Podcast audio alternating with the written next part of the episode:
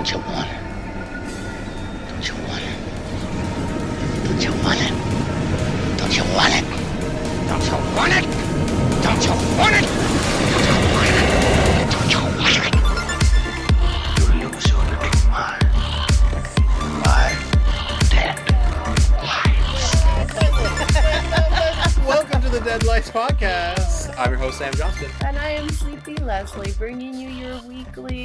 Weekly of horror. Weekly and dose of today we have a guest, Do-do-do-do, Dave! Yay! Welcome, Dave. Thanks for having me. Of course, of course. Uh, welcome to the Deadlights Podcast.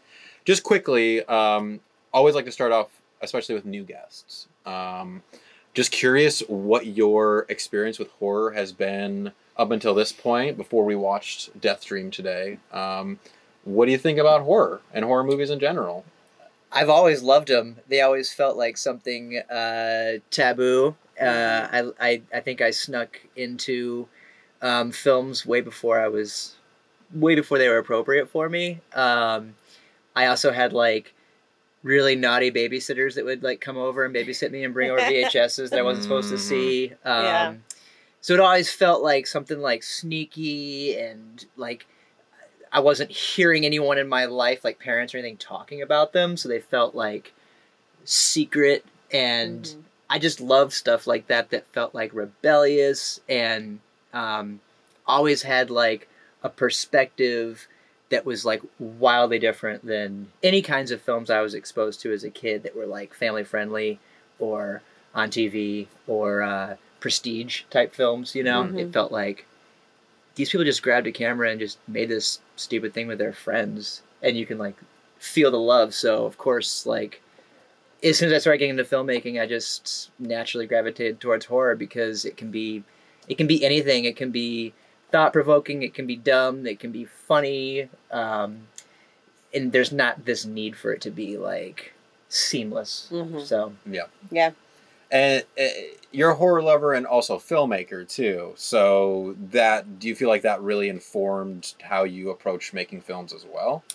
For sure. I loved that uh, a lot of the stories that I heard from, you know, the sets of films like, uh, you know, Sam Raimi films or uh, Robert Rodriguez, like that feeling of like just a scrappy group of friends coming together and making a film in their backyard or their garage, like that, that felt like my like romantic notion of what it meant to be an artist. So Mm-hmm. when I got into filmmaking, I was already kind of doing that with friends. We were already doing horror sort of comedic stuff, so it just felt very Mhm. natural to like, let's just take this to the next level and do it, you know, on a, on a slightly more professional tier. Nice. Yeah. That's great. That's great. Well, this film that we just watched definitely felt like what you were describing of let's get what we the people we can together and Yeah. make this movie. We Yeah. have an idea. We have an idea. Um, I and that's think enough. Let's just start shooting. I think- Absolutely. I think we have a camera man that knows how to make a yeah. use a camera. Not really sure though. he knows which end of the camera to point towards people. At least he's got that. that seems Not- like the extent of his knowledge. Not all the other buttons and I don't know what this thing does. Uh, yeah, huh? I'll figure that out in the next one. Uh, well, we just watched uh, Death Dream Yes. from 1974, directed by Bob Clark and written by Alan Ormsby. A young soldier killed in Vietnam inexplicably shows up to his family home one night. Mm-hmm. Uh oh. And when I reached out to you to be on this podcast, you actually mentioned that Bob Clark was had directed one of your favorite horror films. Yeah, Black Christmas, which came out the same year as this one, Right. 74. So it was a big year for him, I Big guess. year. Big year. Wow. one maybe more successful than Yeah. other um, but this is very much also clearly at close to the beginning of his career you can kind of see it not so seamless maybe less than seamless this movie was uh, between the actual uh, filmmaking with the cameras and questionable actor choices as well and questionable script everything was very Yeah. questionable Very, Very very, questionable. shaky dialogue, uh, not nearly enough lights, even for a Oh, dark, God. murky movie. It's like, what are we supposed to see in this shot? Everything was so damn dark. Yeah. I wrote that a couple Yeah. times. yeah. Um, I think we were talking about um, before we started watching the movie about Batman. I feel this movie's darker than Batman. Yeah. yeah. Uh, lighting wise. it has more of an excuse, though. I would say. True. Yes. yeah, being a independent early film, I would forgive this a little more than I would Batman for sure. yeah. Um, but I mean, ultimately, this movie though is centered around war and kind of the fallout of war that isn't on the battlefield. You know, when soldiers come home or when they don't come home, what are the effects that it has on the soldiers and also their families? hmm um, which I actually very much enjoyed that kind of exploration. It's a very timely exploration of it coming out in 74, fresh out of Vietnam. I think Bob Clark was definitely taking probably from per- some personal experiences Oh yeah. that he yeah. or people that he knew went through. Was it heroin? Is that what like soldiers started like A lot of heroin. lots of heroin? Yeah, a lot So- of heroin because they got addicted when they were in Vietnam, and um, yeah, you kind of see the different responses. They're responses. using it as a uh, like a me- like medicine as well, that, hmm hmm kind of cure. Yeah, and also numb these soldiers up so they'll run into a battle with explosions and gunfire and um, and these killing machines. You know, like Yeah. that we as uh, like our government makes these killing machines. What happens when they return home? Yeah. Well, and just like there were there was a lot of imagery in the movie around like syringes and Mhm. it's like we're we're talking when we're watching it now we're talking about like oh look Andy has this PTSD that like no one around him is recognizing because they're from the previous generation the World War II generation which is like silent generation we don't talk about anything and Mhm. I got over it. What the hell's wrong with Andy? Like he should just buck up, you Yeah, know. he Like was- his mom coddled coddled him too much. That was like the excuse they two used. days. Yeah. He had just arrived from Nam, and then the dad is like, "You should get back to work. Yeah. Stop rocking the Yeah. rocking chair, you." idiot." Everyone, Yeah. everyone was except for the mother. Yeah. everyone was like, why isn't he the same as he was before he left?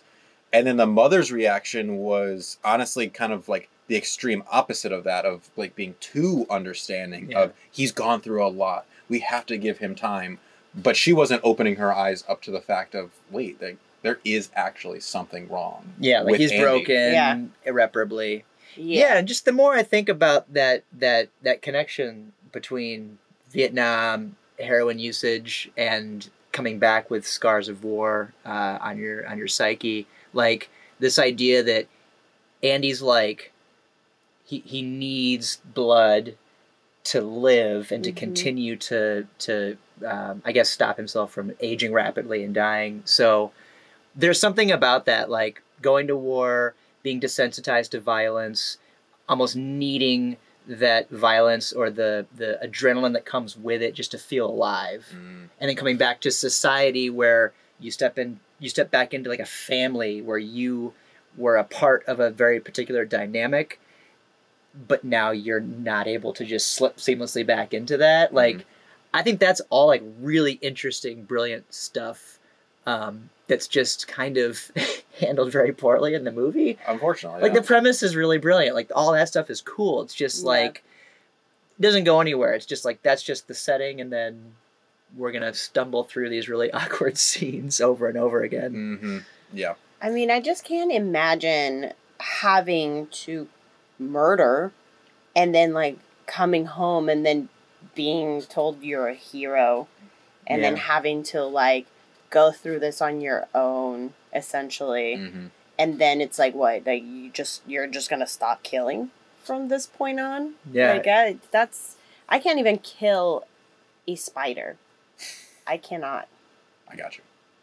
I have to I got you. you got me I'm a killing machine. you are a killing machine. I machine. need it to live, or else I rapidly. Blah. Oh. Um, you look great by the way Thank so- you. I just killed some of my roommates. I have enough roommates here that um, they don't. You don't even notice when they Yeah. disappear. that that's true Um, well, and also too, there is this whole like we talked about reactions to World War II and, and Vietnam. Vietnam soldiers were also very much um, treated differently than the uh, upon their return than the World War II soldiers were. People like sometimes hated these soldiers and like they were symbols of like this American intervention. And so they did not have a very warm homecoming hmm for a lot of these guys. There was still some patriotism during World War II, so I want to say a lot of people, like guys, um, jumped in and they wanted to be soldiers because that's that was like the highest ranking of like uh, society, like you know, figure that you could be. And then in Vietnam, you are getting like children being thrown to jail, just being recruited because you know that's what they needed. Forced to by the draft. Yeah. So they were just like, hell no. Yeah. It's all Well, and it about was peace the- and love. yeah, and Vietnam was like the last conflict that we had where we were the public was exposed to like images of the war. Mhm. Like it was very shortly after that that we wouldn't Yes. allow journalists to visit battlefields or to um, we wouldn't see dead bodies or caskets or in the newspaper or on the news, you know. And so I think that the the public was also like very aware of like the cost of the war, the number of soldiers dying, um, and the sacrifice being made. Um, and I, I read a few interesting books. I was doing a bunch of research for a script um, that takes place in the 80s. Um, obviously, Reagan um, was a big uh, influence during that time period. Um, but this like resurgent like nationalism that was kind of masquerading as patriotism, and this narrative that came about in the 80s was the foundation of this idea we have that like the Vietnam soldier came home and was like spit on, which wasn't like there was anecdotal, obviously like isolated incidents, but it wasn't like um, like you see in Rambo where it's like he came home and like they just they just you know he has to go live off the grid because people just hate him and they Yeah. they don't understand the sacrifice he made and that's that's like sort of a recruiting tool that we used in the 80s um, but it wasn't widespread enough to be like the american public has no respect for soldiers and what they did over there it was more about the anti-war movement at home being vilified like if you're against the war you're against soldiers and here's some isolated incidents where soldiers were greeted with you know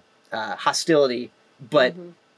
it's not like that was the overall experience of every soldier. It's Mm. more like, hey, we have a huge problem with soldiers coming home and telling people what's really going on over there, throwing their medals away, and maybe not being so proud of our foreign policy. That got twisted into the public doesn't have enough patriotism for the military, and we need to ramp that up because our foreign policy now means that we have to be sending kids to all different kinds of places in South America, all over the world, um, you know, for our colonial appetite. Woohoo! Yeah. It's like using their processing of their experiences against them. Yeah, Almost. Yeah. Which is horrible. Absolutely And just they're- using people. Yes, that's what it comes down to. Then I'm pretty sure it's Andy, right? Mhm. Our main character of the movie gets shot himself in this very slow motion, slightly out of focus shot. well, that was what confused me because there's a lot of out of focus shots, but like the opening title sequence is like medium shot in focus, slow zoom in, he gets shot, and then it clearly gets pulled into like way out of focus, and then the title comes up, holds there, then the title goes away, and then it goes back into focus. Mm-hmm. And so from then on out, I'm like, man, are, are all the out of focus shots meant to like mean something? Or because they set that up as like a visual mm-hmm. motif, but it's so sloppily done. There's no way There's No. it's no all way. on purpose. because there's some of those scenes where it's just like, what is the focus? Where are we? Fo- we're focusing on a toaster in the background. It's often the background that's in focus, and the foreground is Mhm. completely out of focus. but that moment was an intentional out of focus. I was confused by that too. Right. That made me think, okay, is the rest of this movie brilliant, yeah. or is it just really sloppily done at the by the end? Maybe, and I don't know this for sure. This is almost just like a guess. Maybe they didn't even have that original scene, that first scene, as like the original Oh. first scene. They shot this entire movie, and we're like, you know what, we we got a lot of out of focus shots. In this We're gonna movie. need to like make this feel like a choice. Yeah, and then because they could have totally shot that afterwards, Right. stuck it in the beginning, And You're right. Ben kind of like, well, see and now those- you have a title card with the guy out of focus, and it's like, oh yeah, that's the out of focus movie. It's the out of focus movie. That's what it should have been called, that- as opposed to all the titles that it went through. There was a couple titles. We had the actual title card said "Dead of Night," Mhm. uh, and then everywhere else, so like on IMDb, it's uh, listed as "Death Dream." Death, Death Dream. Dream. Um, and you saw one in the closing credits. What was that one called? Night Walk. Night Walk. The Night Walk. Yeah. What is it with the seventies? Because There's, that's what we ran into with Sweet, Alice, Sweet Alice. Sweet, uh, yeah, It was Alice, a- Sweet Alice. It was originally called Holy Terror, Oh. and that was what the name was in the film. That was the title card in the film too. I don't know. I, It is always strange when they release the film and then they change the name because Right. like it's called Death Dream on like marquees at the time, but you go mm-hmm. there and you see the title card and it's am I in the not even movie? accurate. Yeah, it's like, yeah, yeah, yeah. I'd be like, oh god, we stepped into the wrong theater. Oh shoot! Oh man, we we stepped into a movie that's all out of focus. oh shoot! We're in the wrong theater. I mean, for the first couple of minutes, I thought it was my eyesight. We but all have also, to put I on was kind of like, I was kind of just like, weird, a little dizzy and a little sleepy. This is like one of those. It's kind of like a 3D movie where you have to wear special glasses before you enter, Right. but they're actually to put your eyes out of focus, so everything is in. Right, like you have to calibrate Yes. your perfect eyesight with the imperfect Yeah. film. Yeah. Okay, so I'm I'm back on the side of this movie's brilliant. It could This movie be. is brilliant. Because in the first few scenes, it was like the family was out of focus, and then they would cut to close ups of Andy, and he's in like sharp focus. And I was Mhm. like, oh, so like they're just like this background haze that he can't focus on because he's like in his own world, and the whole, you know, he's got this distance. He's like in a murky sort of like death dream. But then there were other shots where I'm like, no, he's out of focus too. There's no consistency to the. There isn't. There, and that's what makes me think maybe they shot this first scene post, and they were like, Uh-huh. we just have to like make a little bit. Of I think of I like that theory the best. That's the only one that makes sense. it's the only one that makes sense. That's all I can. That's his, how I rationalize it. yeah. But yeah. I think it was just someone didn't know how to use the focus ring. So I read a little bit about like the genesis of this project being based on the short story Monkey's Paw. Hmm. So um, that's a much older story involving um, like a father comes home and he's got this monkey paw, and I believe um, that their son has gone off to some war or something, and he makes a wish, and then the um, monkey paw like shifts in his hand, and that's really concerning. Um, and then I think their son dies somehow, and then like knocks on the door and like appears at the end or something. So it's based on this like um, this magical talisman thing that he has, this monkey's Mhm. paw. So that's what that felt like. The mother's prayer somehow Mm-hmm. cast a spell that brings him back, but it's also kind of that final destination thing where it's like he's not supposed to be alive right now. Right. So he's got to die at some point, but like what's going to happen in that that that period of borrowed time where he's supposed to be dead? Mhm. Yes. What is going to be the consequences of the going against nature? Essentially, Mm. going a man trying to control their fates like, and yeah, Falling apart. shit just gonna fall apart. Everything's gonna fall apart. The POV camera is moving towards the house. It- it's Oh, coming coming- out of the, The truck, Yes. And first, then and then. going towards the house. That and felt then pretty Halloweeny to me. Mm, It yes, did. it did. I just did Yeah. like this POV moment because then too. it was walking into the parents' bedroom and kind of Yeah. like looming over, Over the, bed, and and the Mhm. music is like starting to get heightened and heightened, and then suddenly he is woken up by the sister. Yeah. There's kind of like a fake out moment. She's like, misdirect. "There's some noise I downstairs." really like that. Yeah, And then they all have to go downstairs to Get, figure get your out. gun and then go downstairs. I I definitely I was like this family affair is so funny. It's just like the sister. She could have done that by herself if she, right. you Right. know. Yeah. But everybody goes with dad. I'm going with dad, going downstairs. And actually, this was one of the moments where I was like, okay, this camera work is actually kind of working for me because they're following in front of the father, and it's a really low angle Yeah. shot looking up at him. Yeah. Very unsettling and off putting, and I liked it. Um, but oh, it was just the dog. But, Butchie? but Butch, Butch. Butch, Butch. Butch. Butch the dog, Butch the dog. cute little dog. But guess who's home? Andy behind the door. Oh my god, we just heard you were dead and now you're alive? And creeping behind the door. Cute behind the door. And there's a not a like a step missed. Everyone is just immediately happy to see him. Yeah. No questioning of like what happened, how did you get home, why did they say you were dead. Everyone is just literally just hug him. Well, he like left the door open and he's hiding behind it. So the dad pulls the door open and it's like zoom into Andy's face. Everyone's like, Yes. yeah! And then immediately they're like, oh, Andy! Andy, you're home at that one in the zoom morning. in was I put that zoom in. That was, was crazy. incredible. No. And it was just uh, it was so fast. It was like a roller coaster. It was. Yeah. And this is when we get the uh, the beginning of catatonic Andy. Yeah. Just the whole movie. His performance is just like yeah, just Deadpan. deadpan, dead eyes, rocking in his rocking chair the entire time. The way his mom brought him back, it seems like. Mm, oh, she, was, in yeah, she was in the rocking chair. And Okay. occasionally giving us a little smirk that's unsettling and takes time to cross his face. I People am- would ask him questions and he would answer with that creepy smile, and I'm like, that's not an answer for that question. Can you smile the way that he did? Because it was just the corners. I, I'm actually pretty impressed with that smile. It was. It seemed like a. I don't know. I don't know, you have a little Is too that- much going on. Is that creepy? no, it wasn't. That's creepy. too much for a Bob. You're like Kaufman. I'm into it, sorry. yeah. Strip away all of that. I am sorry. I gotta practice. Uh, but yeah, they're immediately just like he it takes a while for him to even say anything too. Like they're just so happy he's home. Yeah. We're gonna do this. We gotta call everybody, and he asked them not to tell anybody. It's like That he's not back. yet. Don't and the mom's like, "Oh yeah, once you're settled in." you need time. I mean, I wasn't talking about I'll- tonight. yeah. No. right now at like 10 a.m. Yeah. I mean 10 p.m. yeah.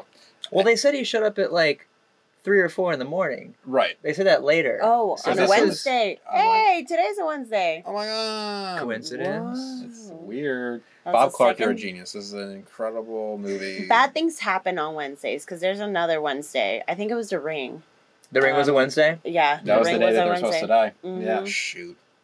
We picked this Oh. day for a reason. I mean, your mean- birthday this year was on a Wednesday. My birthday's on a Wednesday. Is your birthday on a Wednesday? Couldn't tell you right now, but we'll look it Could up. be, Maybe. I could think be. everyone's birthday's on a Wednesday Yeah, this year. I mean, That's what they decided. Statistically, that just makes sense. So like they come and sit him down at the table, and the sister like immediately gets on her knees in front of him and is like hanging on to every word. like a child. yeah, and then he says something that they think is just so fucking funny, and there's like all this laughing, like. Like the kind of laughing where Oh your mouth my is open and the camera's like in the sister's mouth and she's like, ah, ha, ha, ha, ha," and then you cut to the mom and dad and he's like holding her face Like, and they're oh. both like, ah, ha, ha, ha," and I'm like, For like five minutes. what is going on? Like, and then they zoom out of the window while they're still laughing. and It Andy al- just like, doing his it- tiny smirk. And it wasn't like a belly laugh. It wasn't like, oh. zombie laugh. It was like, and it goes on for like a full minute Oh, for sure. or longer because we like fade out of that scene. I thought it was the end of the movie. I was like, oh, we're done. We're done. We're leaving. And they're like in a- that's that. They're like in a snow globe. Stuck forever. the line that that started it was she was like the mother said they said you were dead and he was like i was Oh, that's the joke. that's the joke Oh, oh yeah, absolutely. That would have hilarious racked me up. that killed that joke That- kills every time I mean, Wow. very odd moment killed Andy. well and i mean okay we're i'm might be giving the movie excuses but like thinking about the idea of this movie just trying to laugh through the pain like that is a really fucked up thing to say yeah. and especially as a soldier coming back from war, that's pretty concerning for him to say something like that. Maybe they're just like hoping it's a joke and just See, I think you're redirecting this film using like layers of action. like you would laugh to cover the uncomfortableness, but an actor could play the discomfort that's beneath it. And in this, it was like none of that. It was just like that's actually funny, and we just are so overjoyed and euphoric that you're home. Mm. And that in itself is weird because you're like, so you guys have like no connection because you're just like, our old Andy's just the way he used to be. And I'm like, if this was what Andy's always been like, How did he Um, get a girlfriend? yeah. How does he have friends? Why is his sister not scared of him? Yeah. Yeah. Why is his family so obsessed with him? Why do they like him more than his sister? Yeah. Oh, they definitely do. Oh, they do. They do. definitely do. Because that's another thing about this family. And the mother from here on out is just like undying loyalty to Andy.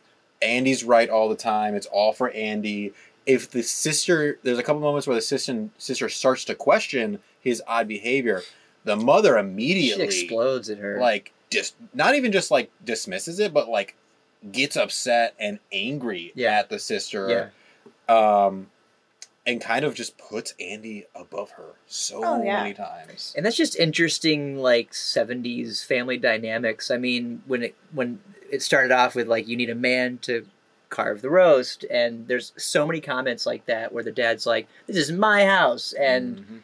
just setting Andy up on this pedestal, and you know, Yeah. making sure the sister understands that she's like second class. All that stuff felt rich, but I feel like it was still kind of surface. Like Yep. Mhm. we could have gone a little deeper even without changing any of the scenes just like exploring them a little deeper with the acting and the directing but i did find that interesting and rich even even though it's not maybe explored deeply enough in this It's around this time too that the father starts getting frustrated with how Andy's acting. Mhm. He's like, It's it's been been, two days." It's been two days, and why isn't he back to normal? He's just been sitting up there sulking. Yeah.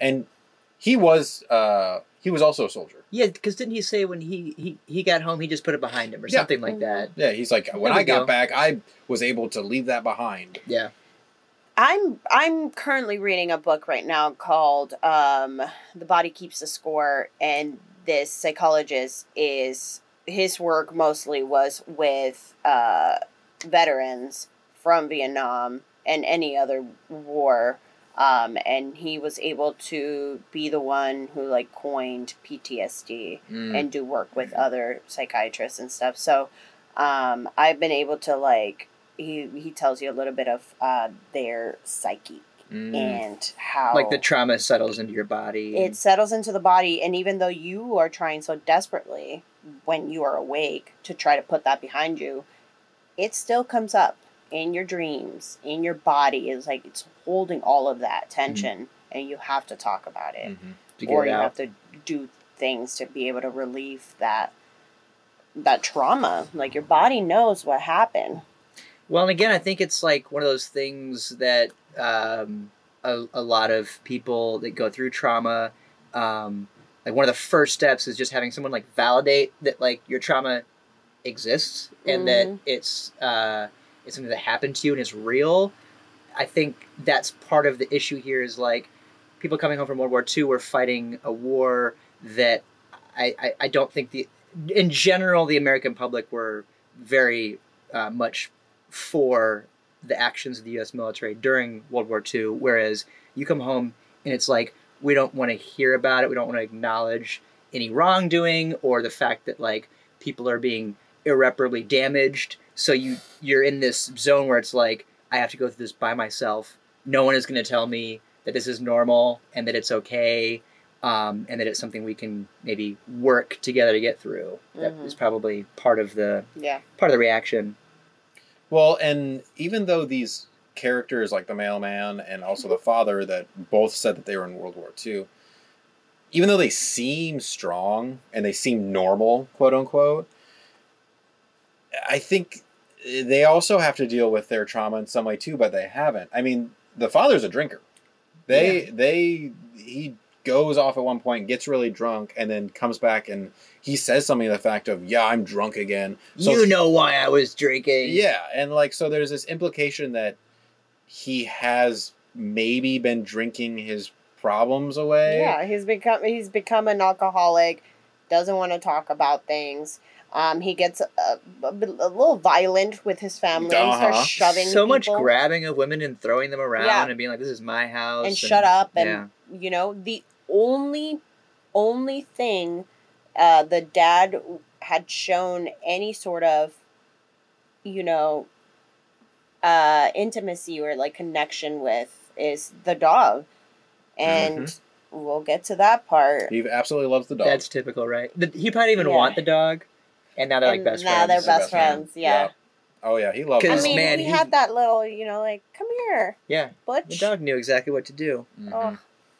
And uh, then after the scene, I think at the end of the scene, Andy says, "I'm going out," and the mother is like, "Will you be back late?" And he does the Just a Just walks slow away. motion smile. just okay. I which was pit. She she had made dinner too. She's like, I made you your favorite, Mhm. and she's like holding two dishes, and she's like, well, fuck this, and throws them out. yeah, there's there's a lot of throwing full plates of food in the trash. in Because she, I think she like has mashed potatoes in one, and then some like beef. peas. it's or like, guys, you have refrigerators. I mean, are we just throwing away food? Yeah, what the Come hell? on, that the that hurts hell? me. And then he she blames the father. She's like, "You didn't even want him to come back. You Yeah. did this." Yeah, Um, and then he was like, "Well, you you babied him too much, or something like that, right?" Yeah. very much blaming Mama's each other boy. for the war that this kid Yeah. just went through and the trauma that Yeah. he sustained.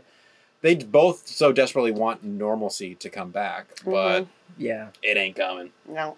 The next shot of him is like in the shadows outside a house, watching someone get dressed. And right.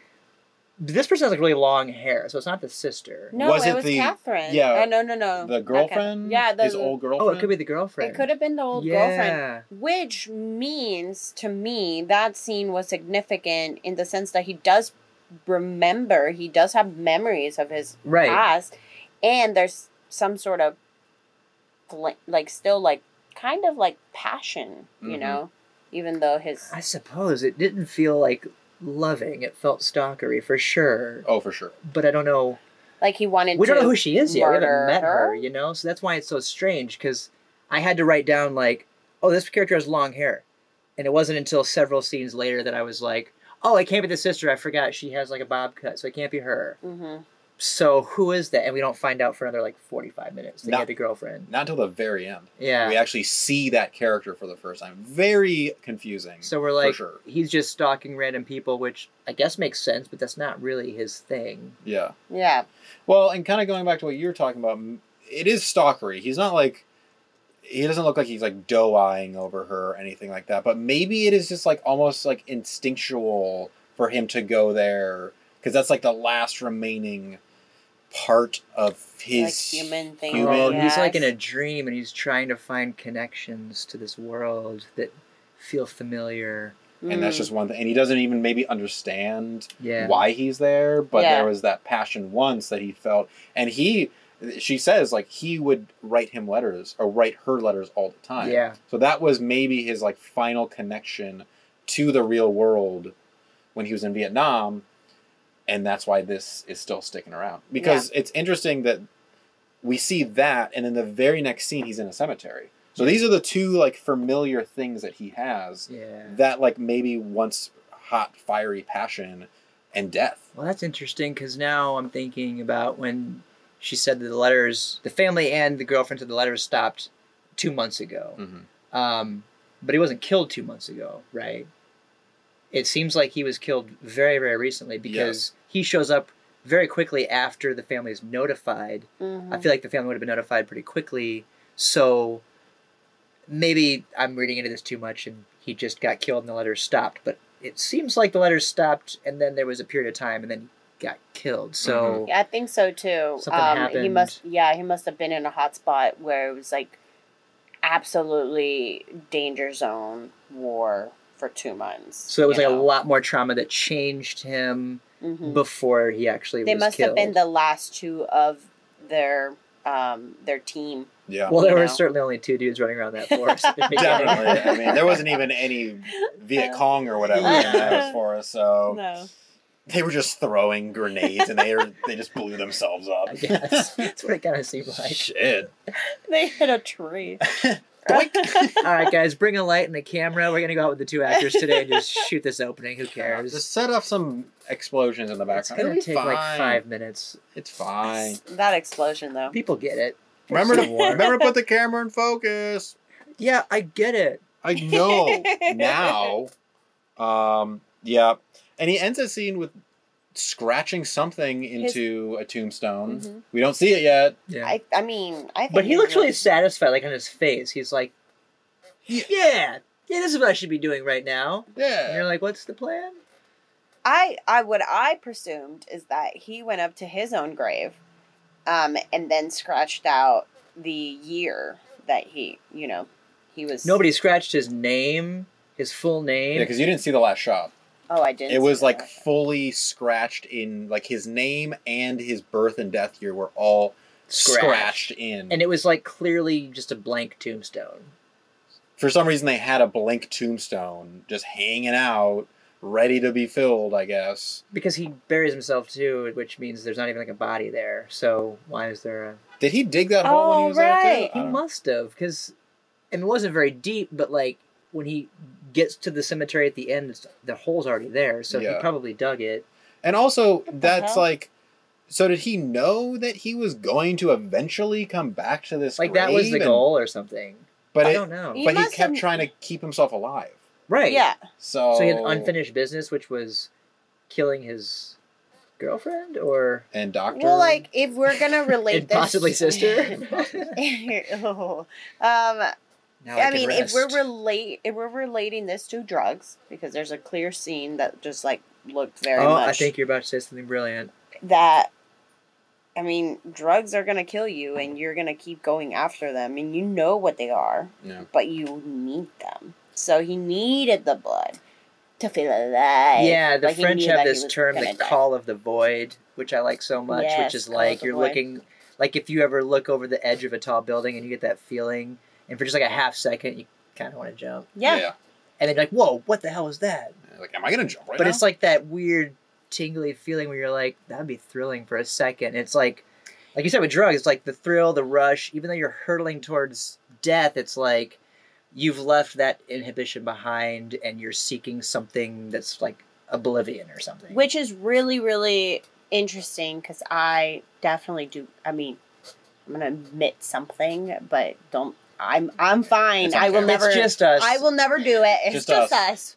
us. um but i definitely do get that feeling when the train is passing by and i'm just like ooh Yeah, yeah. It's I'm a like, weird shit. half second. Yeah. yeah i'm just like no it'd be so easy to just uh, like jump in front of the train. mm-hmm but no no no no Don't do that. no no no That's a i'm lot not Of, that's a lot of cleanup. no no the- it's a lot That's, that's my main and concern. trauma That's the for worst everybody part. else yeah. Oh. It's the it's the trauma for me. I don't want to give that to but it's really the mess. millions of people. It's really. The It's mess. really the best. Think about the janitors that gotta work on Yeah, that. I mean- I mean, the trauma. the trauma. And then it's at that moment that the doctor and the father do show up. Yeah. And the doctor does this like in-home a- a- examination, which isn't an examination. It's more of like an investigation. Have him come in for a more thorough examination. No, come on in. I'll give you a free exam. And he's like, "Do you hear that son? I'll give you a free exam." Hey. Great. Hear that, Andy? You don't have to pay five dollars, Andy. Yeah, like it, as if cupping his balls and coughing is gonna like solve the problem. Oh yeah. Oh yeah. I think we need like a psychiatrist here. Oh yeah. Mhm.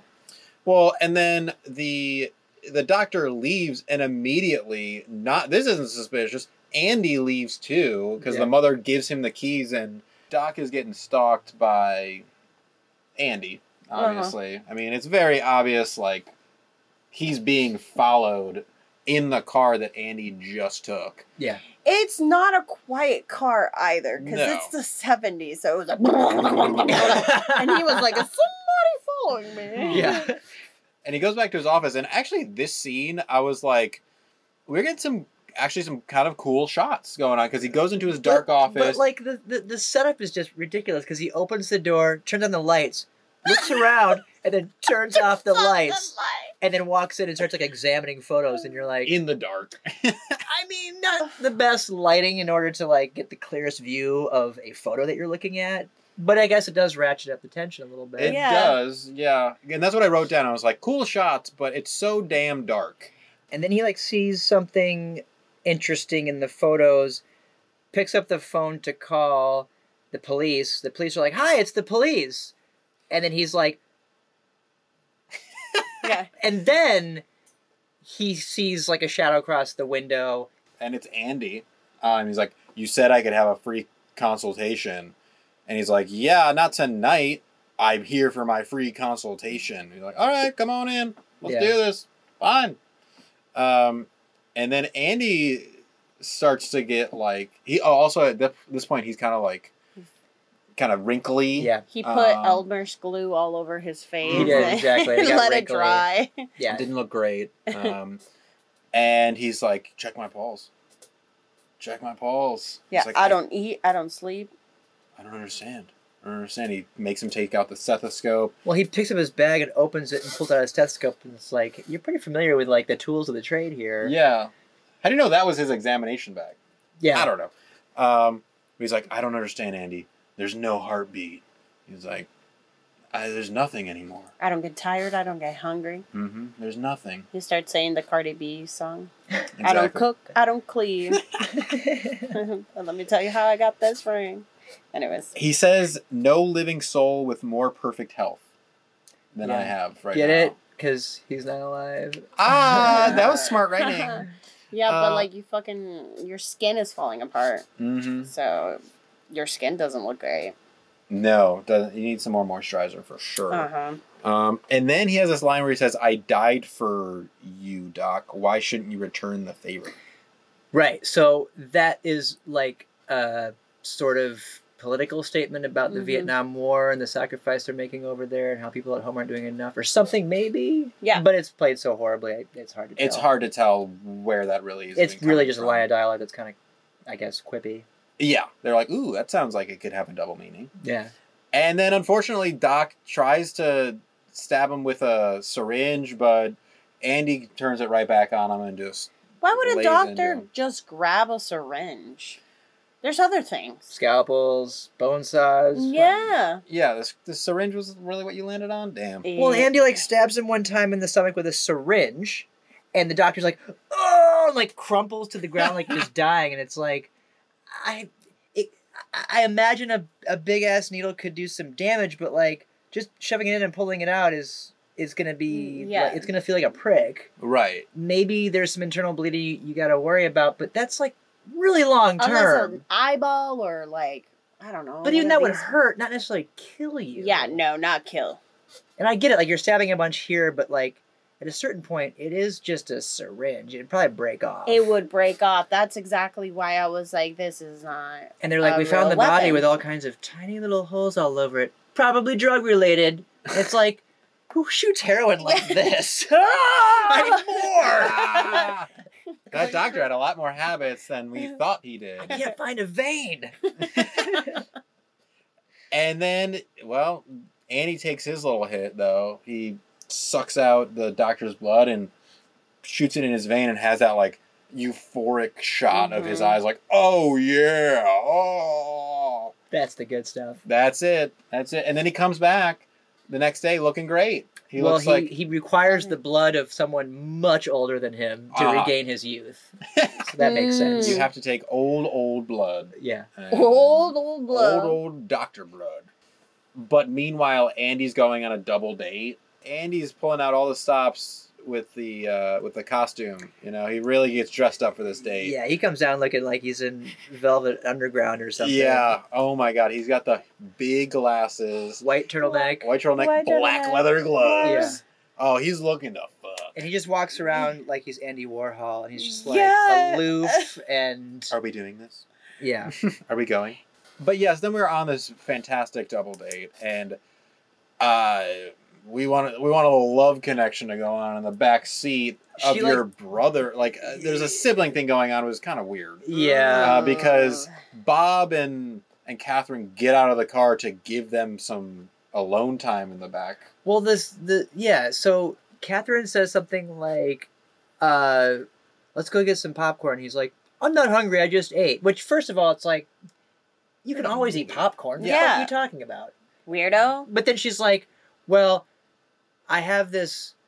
What she says something like, "I have a complex where I have to eat popcorn, or I have Yes, something." She I'm uses- neurotic and I need I'm to eat neurotic and I have to eat popcorn during the movie. And he's like, and then they like look in the back seat and they're both like, better give them some privacy. How was Honestly- that his cue?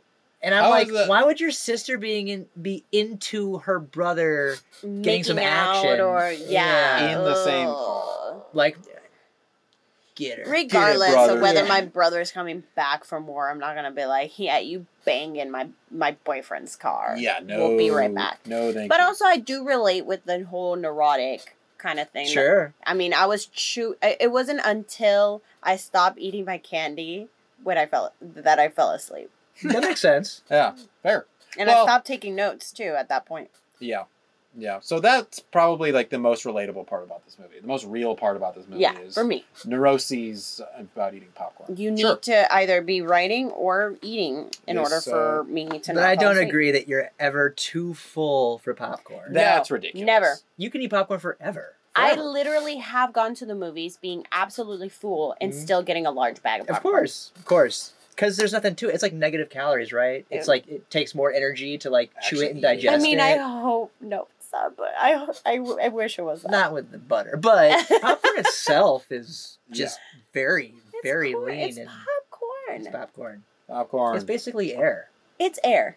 it's Mar- basically I- breathing. I, I, for your stomach I actually thought when I was little that marshmallows had zero calories because they're so fluffy because they're and like cotton yeah, candy. yeah. I didn't Uh-huh. know it was made out of sugar. I won't tell you the truth. They they are zero calories. They are ze- There's they are nothing. zero calories. Keep this lie going, okay? it's like why am I gaining so much weight? I'm eating marshmallows. it cannot be the marshmallows. Um, and in this moment when uh, his fiance and Andy are in the back car, she's just like, she's like, is there somebody else? Because he's obviously being so distant. She like just- puts her hand on his like gloved hand and he like shoves it off or something. Is there someone else you can just tell me? There's nobody else. And then she's like, "Oh, maybe we can pick up where we left off." oh yeah, baby. Now, what does he say? It's also something kind of quippy I don't know. An ominous, like double meaning, like "Oh, I'm already dead" type thing. Yeah, I never left you, or something like yeah, that. Yeah, something. And then I never his tell is fucking little leak Yeah, it goes out of starts, his like, Oh! squirting brown. squirting like pus. It's shit. like brown, and and he's like, uh oh. "Now I have to Ah. kill you because you saw that I'm leaking." You saw my leak, and now you're. Ah. And he goes to attack her, and then sister comes back to the car, and they don't notice that she's they being. get in the car fully, and they're like, "Oh, something's going on back there." yeah, like they're like they think they're making out or having sex in the back, and they still get back in the car. right. And they're Like, like, "Oh, best- settle down, you two. Best case scenario, you just are fine sitting in the same space as your brother, who's That's On top? Sick. like not like oh we were just like being discreet and like making out and now we're gonna stop it's like he's on top of her right now Right. you're Hey- fine with this Hey, lovebirds, calm Sick. down back there. yeah I like, I, if anything, I would have maybe just if if I did give my brother some space to make out or whatever, I wouldn't go inside the car. I might be like on the hood or not even around the car No. because I would be so grossed out. right. Fair. But yikes! Not this family. no. This is a close family. Yeah, Hansel and Gretel. Ooh. Mm. yeah, yeah, but it, worst worst case scenario, he's not even making out with her. He's sucking her blood, and he turns around. and He's like, ah! yeah like mugs for the camera Well, this Hard. is this is interesting because this is the first time that he's uh actually I don't yeah, on like somebody. yeah. Before the first two kills were just syringes. We know Yeah. that. So Wait, where did he get the first syringe? that's a good he was point. in a truck, oh yeah a food delivery truck. It seemed like. Um, maybe that trucker had some He has his own little kit. syringes Uh, hanging yeah. around. Yeah, no, that that doesn't really track. yeah now that you mention it, it doesn't make any sense that makes any sense. Um, and he doesn't have any needles in this car because he just bitey and sucking her blood. And then he goes for the sister immediately too. He doesn't even go for Bob. yeah he goes for the his sister. Um, and then he ends up grabbing Bob, and he struggles with Bob for quite a while. And meanwhile, the sister's like, like her face is frozen, with mouth agape, and but she's still like her body's still moving around and like looking like yeah, because Andy this whole time is strangling Bob. with like He- a bungee cord or something. Yeah, I'm not really that even he sure. got where? Good question. strangling Bob, not biting him, which is kind of interesting, but just strangling him to kill him. Yeah. And the sister is just watching kind of happen. circling the car with her mouth wide open like she's screaming silently. It was just a very bizarre, not unsettling, just like I don't think this is working how you yeah, intended she's it frozen. to work. As opposed to like a fight flight, she froze. Yeah. She kind of like half froze, half paced, like, and I think he kills Bob, right? I think so. He kills Bob. she was Bob, doing the thriller. and then he gets Yes. back into the car. Mhm. And he's like trying to run her over, but a different guy pushes her out of the way, gets in front of the car, gets run over, and then we see Bob like or uh not Bob, what's right? Andy. Andy like back over Oh, the body and then pull forward and we pull forward we cut to a shot from behind and you can see these dummy legs just rolling under the tires and they hold the shot too long because the car like clears the dummy and you see that it's like dummy has like pants and then like a shirt that doesn't have any stuffing at all it's just Yeah. like deflated and it's clearly just like It- half a dummy Yeah. It's like, oh, we'll fill the legs. They won't Oh. see it. Did they just like run out of Stuffing? money? Stuffing? I yeah. guess because the Yeah. legs are stuffed, but they're stuffed like sausages. You know, like they're like there's too much stuffing in the jeans, and the you know feet are at weird angles. And then no torso. Oh no. Just no torso. It's just saw like the the belt same line, thing. and then it kind of like flat, like it just deflates. Yeah. yeah, just not good at all. And then he drives home. He goes back home. He's like full like ugh, like zombie now. one And- shoulder's like Yeah. yeah. And then who's there to greet him and take him Mommy. in? His mommy. Yep. Uh, And then father does what he knows best, which is throw the mother to the ground. Yep. Um, Jesus. pushes her aside. Uh, Doesn't like what she's saying. No, no. And then Andy turns around. He's full zombie, just full. "Argh." And father can't shoot him. Yeah. Dad can't do it. He can't shoot. He points at him, and then he lowers it because Mhm. the mom is screaming, "No, don't do it!" It's And we're screaming like, "Yeah, you should probably do do it. it. It's Please time." it. It's time. Instead, he can't do it, and then he goes to his room and then shoots himself. Yeah, he's like crying and just puts his gun to his head, and then we cut to like them outside the room coming down the stairs, and we hear the gunshot. It's like, oh, he definitely just killed himself. Like, what the fuck? Are we supposed to? Why? Are, are we supposed to like s- see that perhaps it's easier for him to have pulled the trigger on himself because he doesn't like who he Like, is? I get and it. Then he like he loves his child. I- yeah, I think that that's part of it. Like, I know that you know when there's um like serial killers are exposed and the parents are like still defending them. I get it. Like, there's very little that your kids could do that would cause you to like turn against them. So it's Mhm. like, I get it. You can't shoot your own kid, but at the same time, it's like he hasn't tried to do like anything productive. Like he's just like yelled at his wife, yelled at his daughter, grabbed them physically, thrown them around, went to the police at one point and tried really half-assed with like no plan to like lie to them and, Yeah. and, and get them off the trail. That didn't work. So he's like, well, I tried everything. I guess I'll just kill myself now. Well, and yeah, his motivations were so strange because I he seemed so frustrated with Andy the entire time, Mm-hmm. and getting more on the sister's side of being like something's wrong with him. Yeah. He's not right. He's not the same Andy. And so like to me it wasn't like like I felt like he went through enough for him to make that switch to something is wrong with him and now he's looking at his zombie son and like this should definitely be enough for him to be like all right i'm gonna make this decision to shoot him Yeah. to me like him not shooting him didn't make any sense Mm-hmm. Yeah, it, same with same same for me. Just knowing that like you have a wife and daughter still, and it feels like Andy's becoming increasingly threatening to them. So you're gonna take yourself out of this situation. Someone How? that could, like why? yeah, Why? someone that could actually help salvage some of your family. But And also, we know that like it almost I feel like would have been make more sense if he did shoot him because if he would have shot him, nothing would have happened to Andy because he's already dead. right, Um, and then that would then clue the father into oh shit, I really can't do anything. I can't Mhm. even stop. he doesn't my know that he's a zombie. Yeah, Right. like I can't even stop my murderous son. That to me would have been stronger motivation for him to actually then go kill himself because Yeah. then he'd be like, well, I've shot my son. I've done every possible thing I, that I, I, fully expected him to pull the trigger and for Andy to like almost like not react. Mhm. And then we would have been like, oh, now we understand something else about Andy. But you're right. Instead, it was like, I can't do it.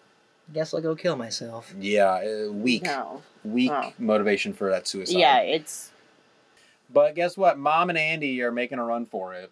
She's like, where should I go? He points to the cemetery. She's driving full speed at the gate, and then he grabs the wheel and turns it so that they slide into the gate sideways and knock over. Just they fully knock over a brick wall that was like clearly made of cardboard or something. Yeah. And then the car's the on hell? fire at this point too. Yeah, and the cops are chasing them, and the car's fully on fire. fully on fire. And then Andy uh. and his mom get out, and he pretty much just like crawls his way into a grave and just starts burying himself. He Yeah. pull it, and she's like, "Wait, no, Andy, No, don't, Andy, no. no. I've done so much for you. don't do that." the run. and he just ends up having his last undead breath He or just something. like a gasp and then dies.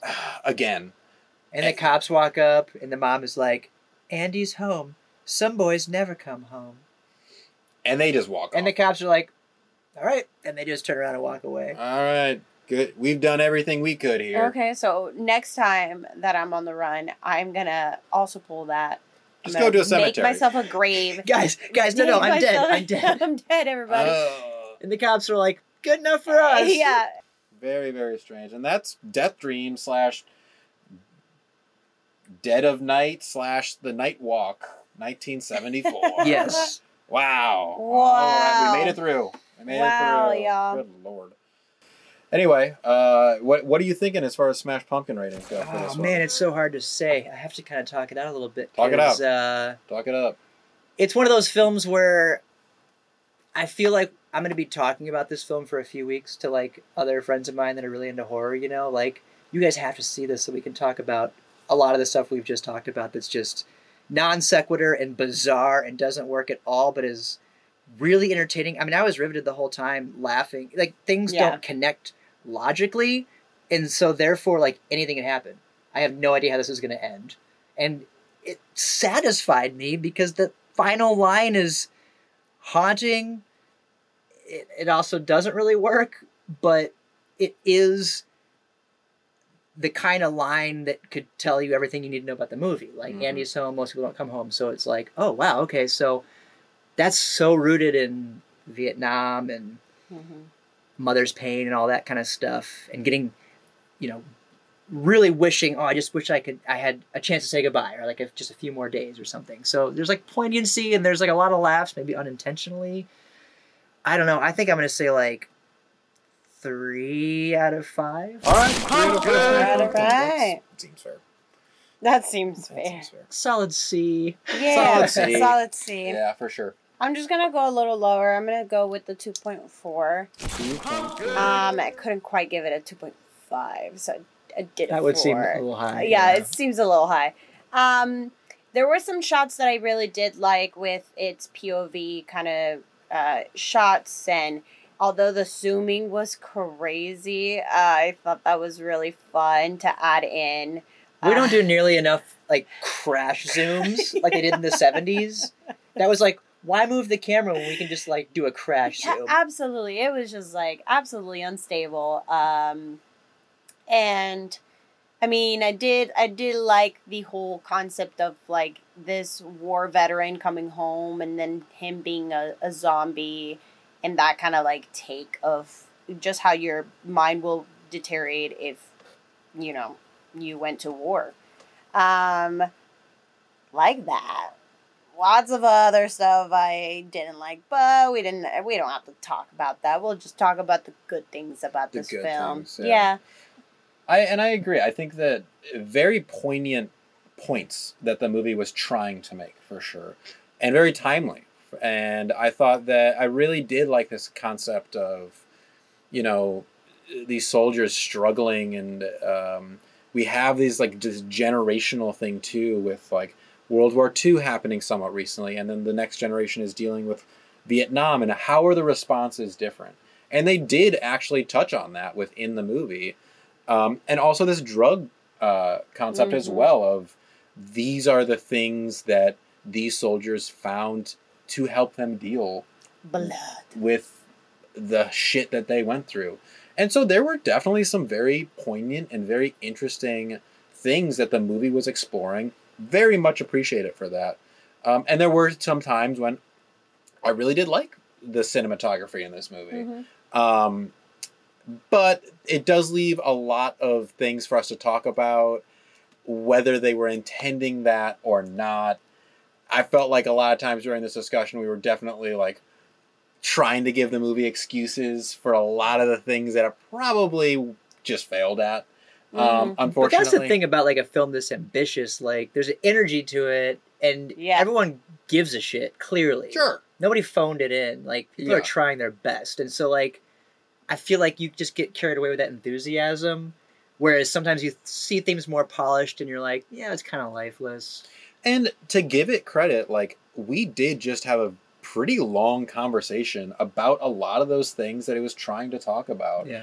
And it did leave us with a lot of questions and a lot of um, actually like uh, social commentary to talk about. And so I do appreciate it for that. Um, and I like that it did do that. Mhm. Um, so I think I am also going to give this movie a 3.5. 3.5. Five for Deathdream. Wonderful. Cool. Wow. Well, thanks, Dave, for coming in. Uh, Thanks for having me. This was walking fun. through the uh, the Deathdream. I'm Last- really glad you picked a movie that I had like never even heard of. I was worried it was going to be Mhm. something that's like part of like the big canon, and then I have to like, well, I gotta figure out something new and fresh to say about Halloween. Like, no, it's been Yeah. picked over. I don't know that I've heard anyone. I don't know that anyone's talked about this movie on a podcast before. Ooh. Could that be First time true? I don't know. It could be. I'm gonna true. say it is. I think it's the first time. Just Well- like the the focus was a choice in this movie. Yeah. We're gonna say that's true too. Okay, cool, cool, cool, cool. So I like every that. out of focus shot was a choice, Yes. and I'm totally right about. I love it. And no, I agree first with you. I think that these movies are the sometimes the more fun ones to review in a way because none of us had seen this movie before. No expectations. No I expectation. didn't know what it was. No idea. so Yeah. fuck it. That that kind of just to me makes it a more fun, enjoyable experience for all Agreed. of Oh yeah. Um, but last thing that we have to do with this podcast is pick our film for next week. Ooh. And as the guest, you get to do it. Yeah. Uh, so really, there's like over a hundred movies in there. Did you guys just think of these and just keep throwing them in, or you? Yes. yeah. So Suggestions. lists of movies of like hundred movie horror movies you have to see. There's a mix of kind of what you're talking about of like definitely the heavy hitters are in here. Yeah, But also these ones of lists of horror movies that you've never heard of but right, have right, to see. right, right. Top and really disturbing. Yeah. Do Yeah. you guys Or- continuously? Mhm. Cool. It Yes. just it just grows. Let's It see what this is. So read the log line first, and we'll see if we can guess. okay, that's this paragraph here. Yeah. A man imprisons his estranged junkie friend in an isolated cabin in the boonies of San Diego to force him through a week of sobriety, but the events of that week are being mysteriously manipulated. I haven't looked at it yet, but I, I have seen this. You have seen this. I It's actually very good. don't I know what don't know this which one you're- It's very good. It's a it's a recent film. It's called Resolution Resolution. from 2012. Um, these guys, Justin Benson and Aaron Moorhead, um, they're known for doing a lot of these high concept horror films that have to do with like uh, time travel sometimes or like alternate dimensions, but it's like Ooh. done in a really sort of naturalistic way. Yeah. So it's not like a lot of special effects. It's like weird, um, like time blips or like inconsistencies in reality, Hmm. and Which um, reminds me of the recent movies that we've watched, Ritual. Um, Mhm. which yeah, it's got that vibe. Like they're out in the woods. I love that. Yeah. I'm excited. and it's like friends that have like really, really good chemistry. Like the banter in these movies is the opposite of what we just saw. It's like you can tell that the characters in the scene are played by actors who are like best friends, you know, because Mhm. they have this really great chemistry, this back and forth thing going on. So you feel like you know the characters super well right off the bat, and then things can start to go crazy because then it's like you're already anchored Oh my goodness! Cool. I think that's you'll like it. I can't wait to hear you guys talk yeah. about it because I think that they've come out with a couple movies since then that I also really really liked. so- Great. Amazing. Isn't that kind of funny how the horror fates have given us pretty much a polar opposite movie? And also a movie that you've seen Yeah. that you just picked out of that bucket that neither of us have seen Yeah, before. funny. That's amazing. typically, That's so cool. I, this is why I love doing the randomness because typically it just opens us up to seeing movies that maybe we've never seen before. Or it also helps us i at least i'll speak on my own behalf but making me appreciate more and more of these kind of like earlier films in which we can clearly see whether they're successful or not in all of their like topics or whatever um they give us like kind of like a stepping stool and then it makes these kind of movies kind of like like be highlighted because of that Yeah, it's got a similar ethos where you can tell it's like these guys are just friends that wrote this movie and shot it themselves with, Mhm. with all their friends. Nice. But I would say their films are like meticulous, whereas this film felt like super sloppy, not like nearly as intentional. Yeah. Yeah. These, um, at least this one, I do remember like what's satisfying is like every single tiny detail in the first act is like setting something up for later. Mhm. So it's all very intentional and very like specific. And they they they they do that thing where you get just enough so that's like in your brain, but it doesn't stick out to you as being like Mm. this is important. But later you're like, oh, that's what that was. that little tiny shadow that. was like this thing. You know, Whoa. you'll love it. oh, that's Awesome. gonna be amazing. Sounds great. Woo!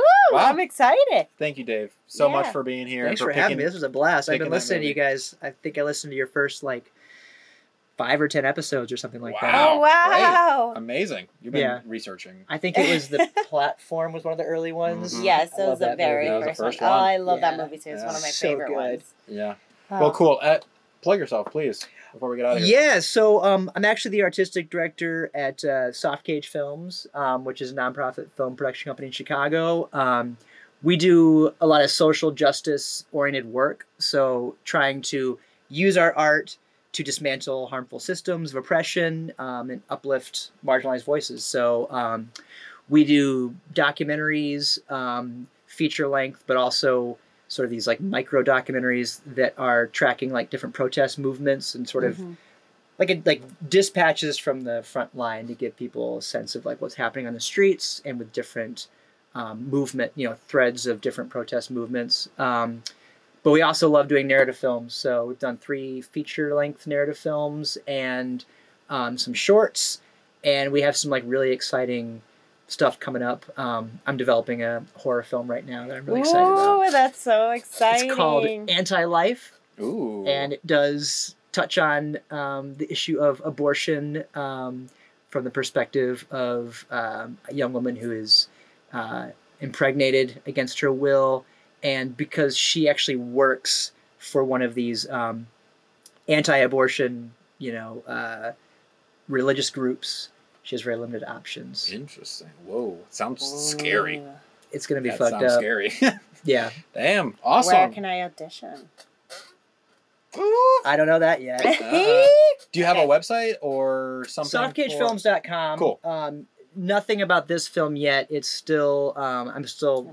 I've written the Mhm. script. We're developing it into a uh, like a concept trailer. We're gonna shoot later this summer. So Very cool. we're working on music right now. Awesome. Wow. Amazing. Definitely will be on the lookout for that. Yeah. That's yeah. Um, you can follow me on Instagram, color me Leslie. And me at Beep Beep Ooh. Richie T. Also check out the Deadlights Pod. That's us. And also Playground Social, which is the studio that we are currently recording this Mhm. from. This table. This table right here. but until next time, let's get Let's spooky. mini spooky. Night Walk, Dead by Dawn, or whatever this movie's called. Five working titles.